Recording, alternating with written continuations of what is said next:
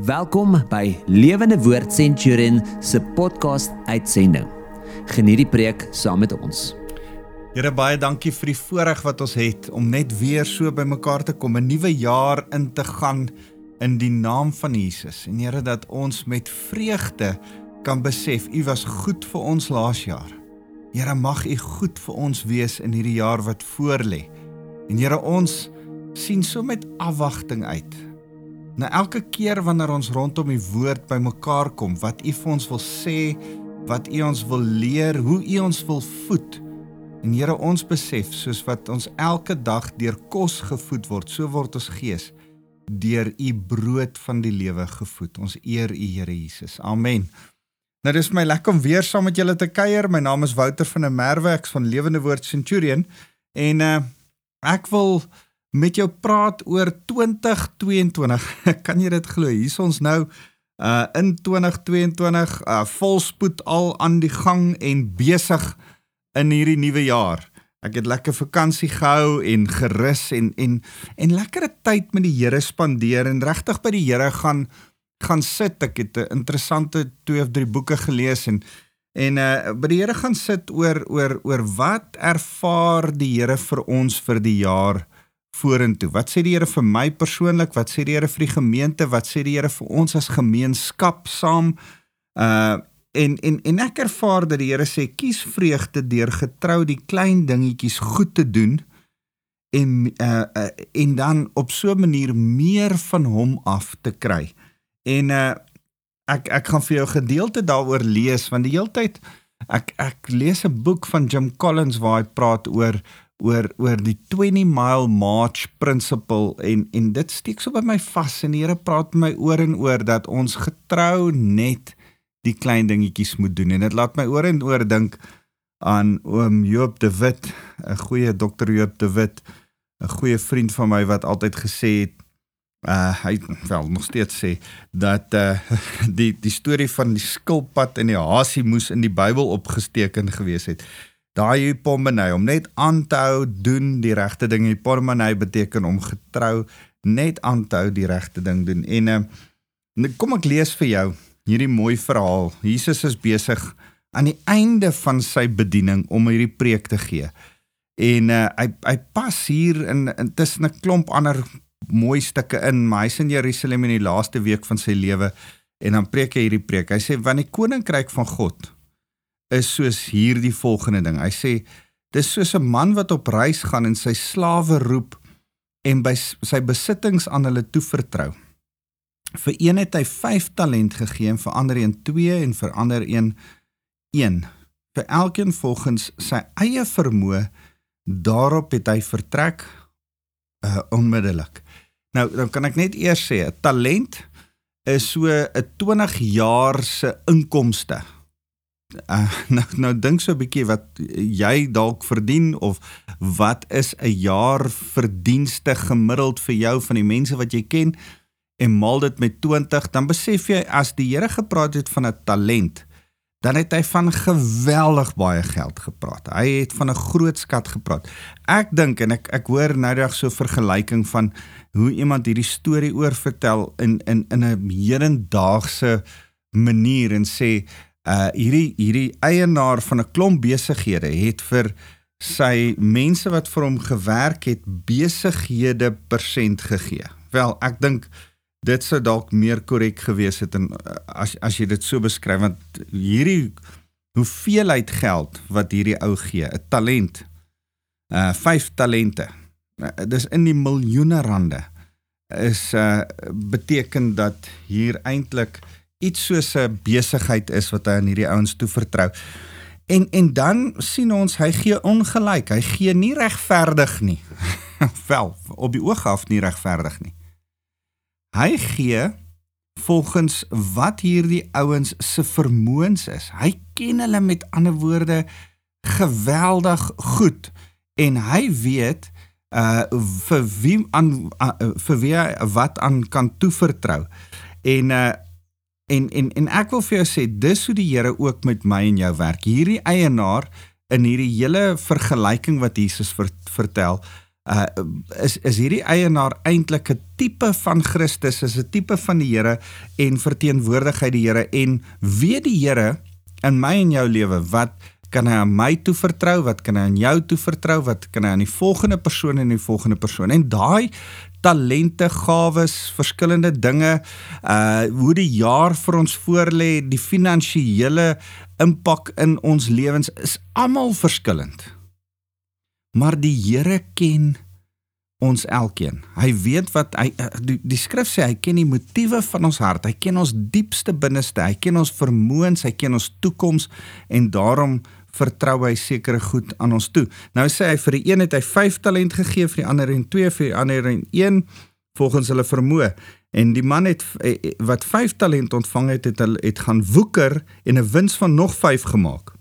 Net so het die man met 2 nog wins gemaak. Maar die man wat 1 ontvang het, het 'n gat in die grond gegrawe en sy eienaar se geld weggesteek. Vers 19 sê na lang tyd kom die eienaar van daardie slawe terug en eis rekenskap van hulle. Die man wat die 5 talent ontvang het, het gekom en nog 5 gebring. En hy sê toe: "Meneer, u het my 5 talent gegee en kyk, ek het 'n wins van nog 5 talent gemaak." Die eienaar het vir hom gesê: "Mooi so, goeie en getroue slaaf. Oor min was jy getrou, oor baie sal ek jou aanstel. Deel in jou eienaar se vreugde. Ja, hier is so 'n mooi gedeelte. Uh, die die ander vertaling, Nuwe Lewende Vertaling vertaal vers 21 so. Hy sê uitstekend. Jy is 'n voortreffelike slaaf, een op wie ek kan staat maak. In die kleinste het jy jou betroubaar gewys. Daarom gaan ek jou nog baie groter verantwoordelikhede aan jou toevertrou. Kom vier saam met my fees. Nou nou sê hy verder vers 22 die man met die twee talente het gekom en gesê meneer twee talente het u vir my gegee en kyk ek het 'n wins van nog twee talent gemaak. Sy eienaar het vir hom gesê mooi so goeie en getroue slaaf. Oor min was jy getrou, oor baie sal ek jou aanstel. Deel in jou eienaar se vreugde. En die man wat die een talent ontvang het, het ook gekom en gesê meneer ek ken u U is 'n hartvogtige man wat maai waar u nie gesaai het nie en wat oes waar u nie saad uitgestrooi het nie. Omdat ek bang was, bang, hoor daai woord bang, omdat ek bang was, het ek u talent in die grond gaan wegsteek. Hier is wat aan u behoort. Maar sy eienaar, nou nou stel jouself voor, iemand gee jou 3, 4, 5 miljoen rand om mee te woeker, 'n besigheid wat 5 of 6 miljoen rand werd is. En as jy terugkom dan het hy alles verkoop en gee jou net die kontantwaarde van die besigheid terug. Uh in steede daarvan om hierdie besigheid en die mense te woeker wat wat wat dit was. En dis wat hier gebeur, nê? En dan sê ehm um, maar sy eienaar antwoord om jou slegte en lui slaaf. Jy het geweet dat ek maai waar ek nie gesaai het nie en oes waar ek nie saad uitstrooi gestrooi het nie. Daarom moes jy my geld by die bankiers belê het. Ten minste moes dit rente getrek het. En met my terugkeer sou ek wat myne is met rente kon terugkry. Vat dan die talent by hom en gee dit vir die een wat die 10 talent nou het, want aan elkeen wat het sal gegee word en en, en sal oorvloed hê, maar wie nie het nie, van hom sal ook wat wat hy het weggeneem word en gooi die nuttelose slaaf uit in die duisternis daar buite. Daar sal 'n geween wees en 'n geknars van tande. Nou, ek ek wens ek kan met jou hierdie ding deur en deur trap. Daar's so baie wat ek oor hierdie vergelyking kan en wil sê. Maar maar ek wil twee twee emosies by jou los vandag. Twee emosies kom kontrasteer uit hierdie vergelyking uit en vir jou sê uit 2021. Hoe het jy 2021 afgesluit? Ek was so bewus daarvan my 2021 was 'n wonderlike jaar en my emosie in einde 2021 was 'n emosie van vreugde.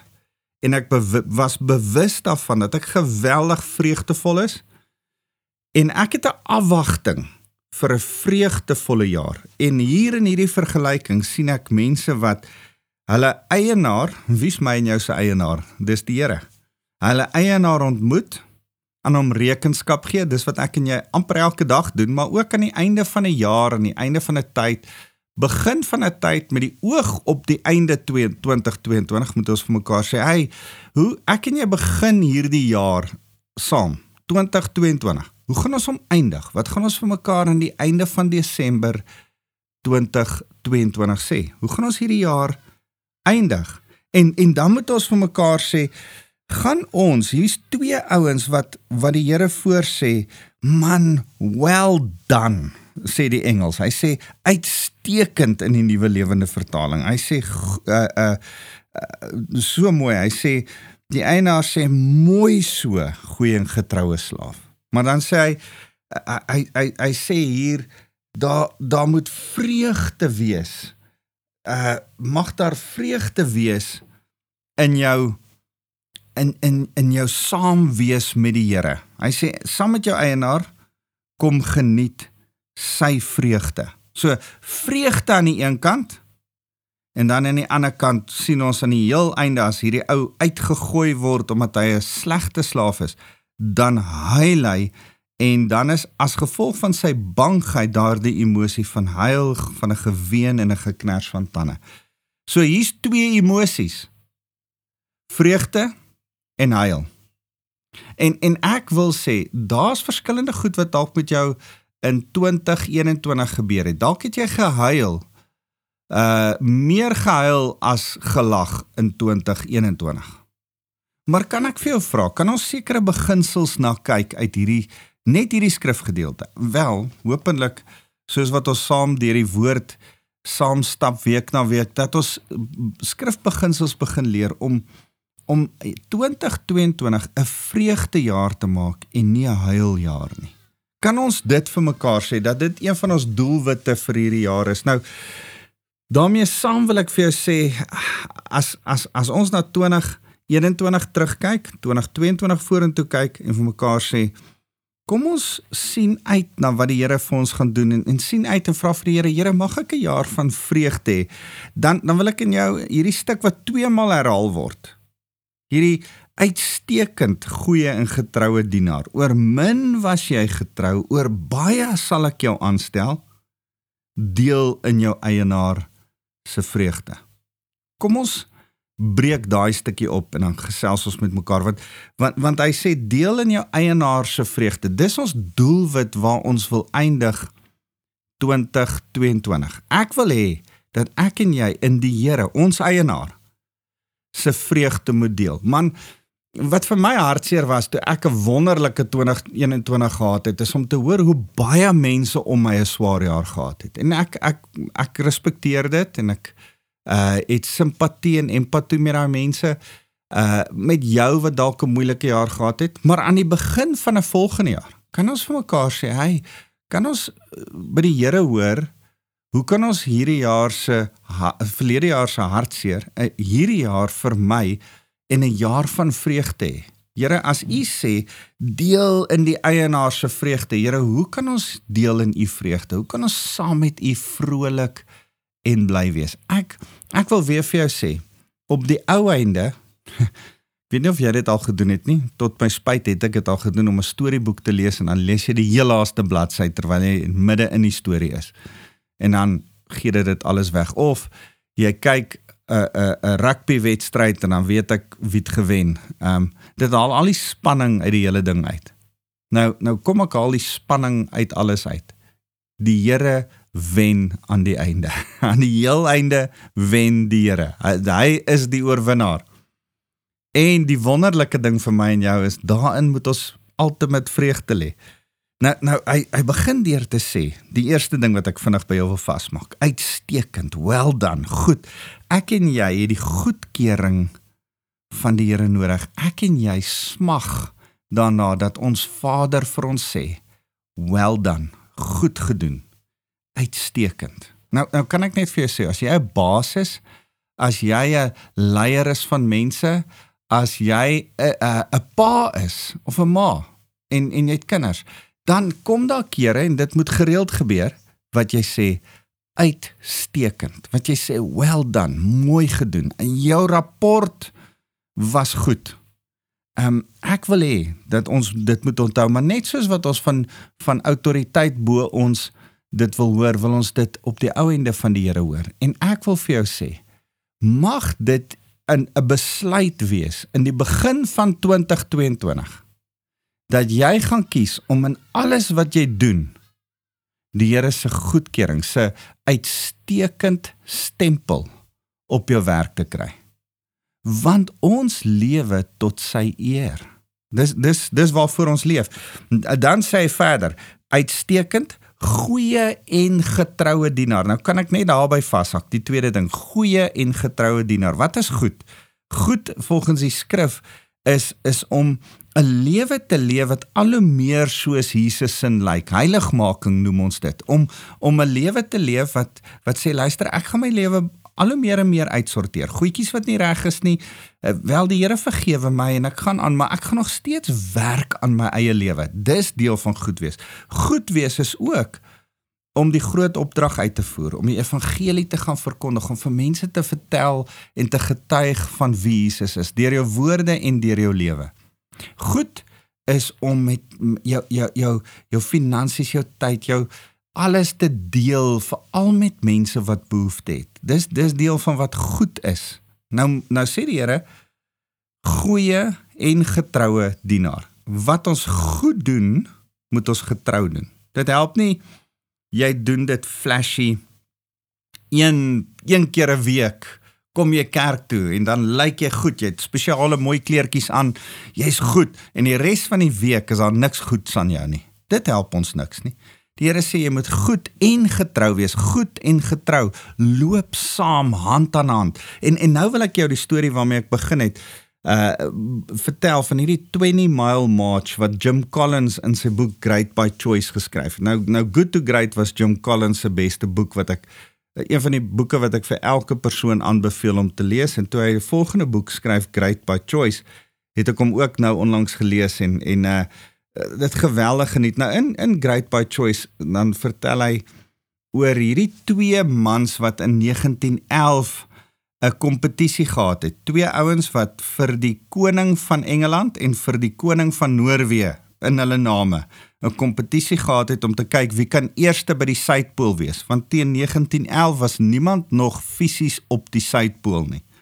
En daarom het Robert Falcon Scott van Engeland met 17 ouens eh, die die die uh hele tog aangepak om die eerste persoon te wees wat op die suidpool eindig. En en en plus minus in daai selfde tyd het Roald Amundsen van Noorwe met vyf ouens ook hierdie selfde tog aangepak en uh ook probeer om by die suidpool uit te kom. Nou dis interessant.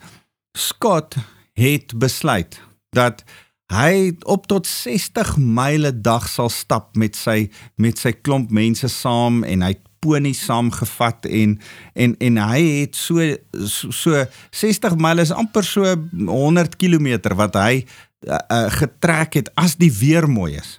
As die weer nie mooi is nie en en, en by die suidpool is dit baie keer uh het hulle die die geleentheid gebruik om te rus in hulle tente en dan wanneer die weer weer mooi is dan het hulle voluit getrek.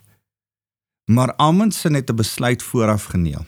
Hierdie Noorweer het vooraf gesê: "Ons gaan elke dag net 20 myl, hier by die 30 km, gaan ons trek, gaan ons loop. Of dit mooi weer is of slegte weer is. Ons gaan nooit eendag net in ons tent bly nie, al is dit die slegste weer wat daar is. Ons gaan net 20 myl trek." Nou daar's verskillende ander goed. Uh, Amundsen het ook honde gebruik wat hy by die Eskimo's geleer het.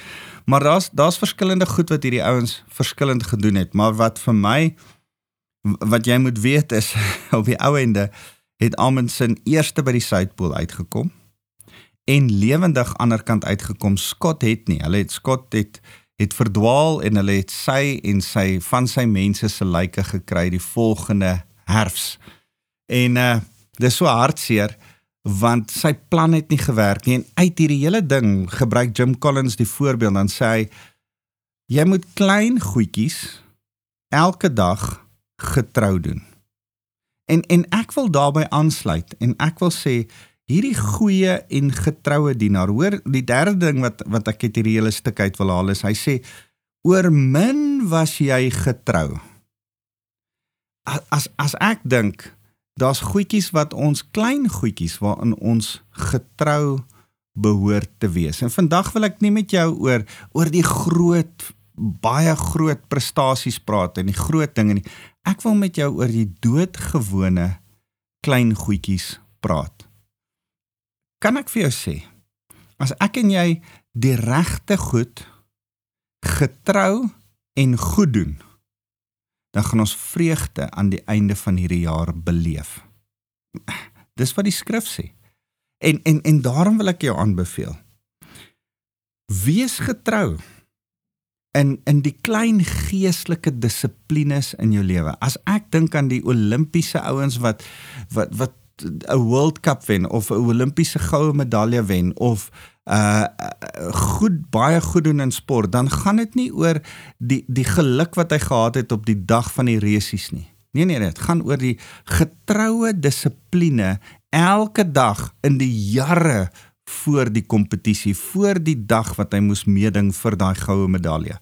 En en ek en jy moet leer om in hierdie klein dissipline te leef in in in daai gewoontes. En daarom wil ek met jou vandag praat oor die klein gewoontes van jou gebedstyd in die oggende. Van elke dag klein bietjie Bybel lees. Man, ek wil vir jou sê moenie 5 hoofstukke 'n dag lees nie. Verstaan jy? Dis soos om 60 myl te stap as die weer mooi is. Moenie moenie 5 hoofstukke lees en dan 5 dae lees jy glad nie. En dan as jy weer so voel, dan lees jy die hele Matteus deur en dan moenie dit doen nie.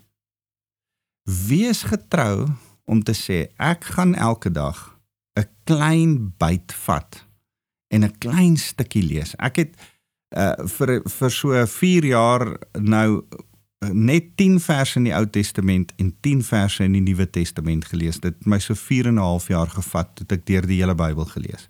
Ek het nou weer begin om 'n hoofstuk 'n dag van die Bybel te lees. Ek lees eendag uh ek sou tans by Jesaja en dan by Psalms en dan by Korintiërs. Um en en dan lees ek net een hoofstuk 'n dag, net net een. En dan hou ek getrou daarbey, maar ek lees dit of dit nou mooi weer is of slegte weer is, of dit nou of ek nou lus is om dit te doen en ek moet eerlik vir jou sê, daar's daar wat ek nie lus is nie. Daar's daar wat ek lus is om laat te slaap. Daar's daar wat ek dink gaan dit nie nou doen nie. Nou die dag moes ons baie vroeg opstaan om op 'n vliegtyg te kom uh, terug van vakansie af. En en ek kon dit nie vroeg die oggend doen nie. En eers op die vliegtyg het ek gaan sit in die oggend my stilte tyd gehou, want ek het geleer om getrou met klein met 'n 'n klein hoeveelheid, klein gedeelte skrif elke dag my stilte tyd te doen. Elke dag 'n gebedstyd te hê en dan neer te skryf wat die Here vir my sê. Ek wil vir jou aanbeveel om dit te doen. Want die Here, as ek jou 'n voorbeeld kan wys, Dawid was was getrou eers in skape oppas.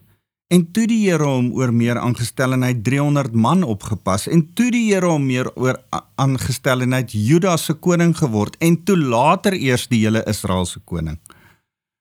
So het Dawid ook getrou eers begin om te oefen en beere en leeu's doodgemaak wat sy skape wou aanval. En toe later 'n reus doodgemaak en later het hy het hy weer magte van nasies kon oorwin toe hy die koning van Israel was.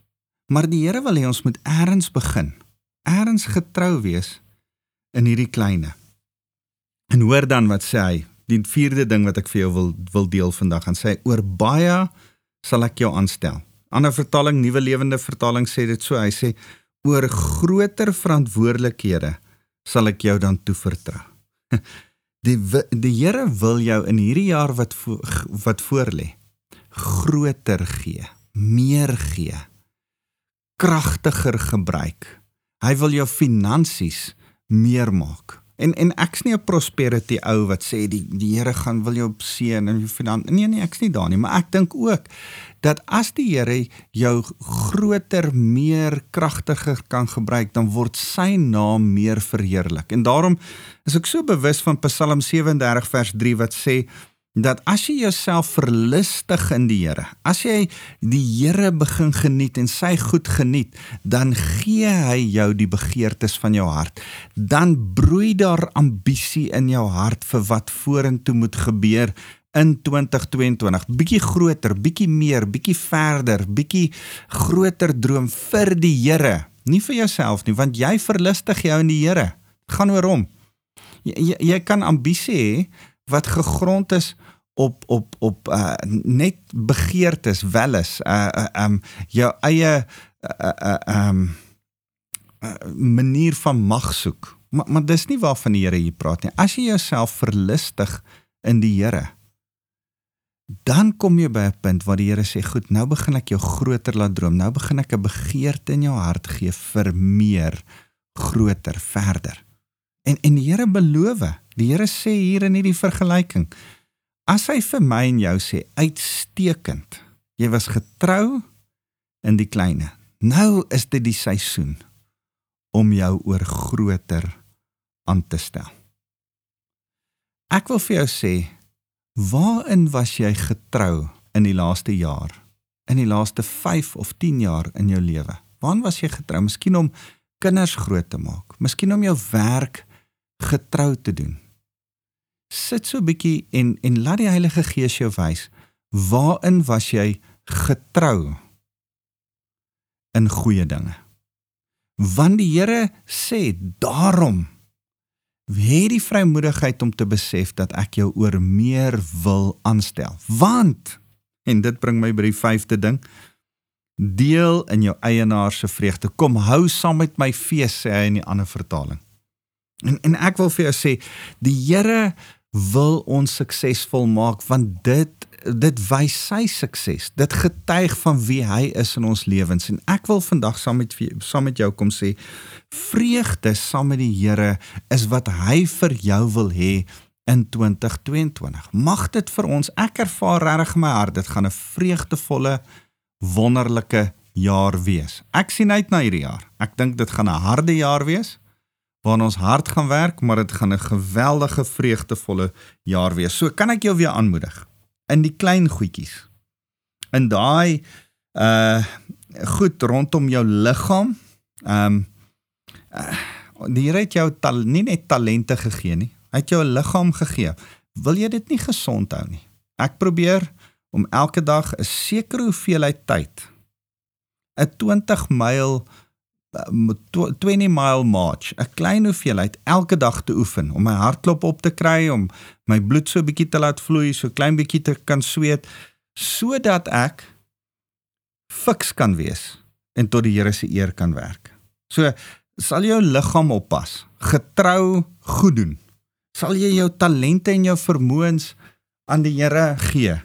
Sal jy jou finansies aan die Here gee? Getrou gee. Daai finansies wat uh wat die Here se is wat wat jy weet, luister, daar's die Here seën my met finansies, maar ek moet ook vir mense uh gee wat behoefte het. Man, die Here gee jou 'n hele nuwe jaar wat voorlê. Hy gee jou 2022 met nuwe geleenthede om goed te doen. Kan ek en jy dit saam aangryp? En getrou getrou. Hierdie goeie dinge in hierdie jaar aan te pak. En uh, en en ek wil vir jou veral aanmoedig. Moenie die klein geestelike goedjies mis nie want dan gaan die Here dit vir jou 'n jaar van vreugde maak. So kom ons bid saam. Here baie dankie vir die voorreg wat ons het om u te kan verheerlik en te besef Here u wil vir ons 'n jaar van vreugde gee. U wil hê dat ons in ons eienaar se vreugde moet deel, saam met hom fees moet hou. Here, daarom wil ons vir hom u kom sê. Here, ons wil hoor by u uitstekend. Well done. Here, dis ons begeerte van ons hart. Mag ons daarom goed en getrou wees aan u. Mag ons daarom die klein goedjies reg doen aanhoudend sodat ons groter en meer van U kan ontvang en 'n wonderlike vreugdevolle jaar mag beleef. Here ons het U lief. Dit is lekker om saam met U 2022 aan te pak. Here, ek wil elkeen wat na my luister, kom seën met die liefde van God ons Vader. Here, mag hulle die krag van die Heilige Gees vir hierdie jaar beleef sodat hulle getuienis van die goedheid kan wees. En Here, mag hulle die genade van Jesus Christus in hulle lewe ervaar en uitdeel aan ander, aan ander, want U is met ons genadig. Ons eer U Jesus. Amen.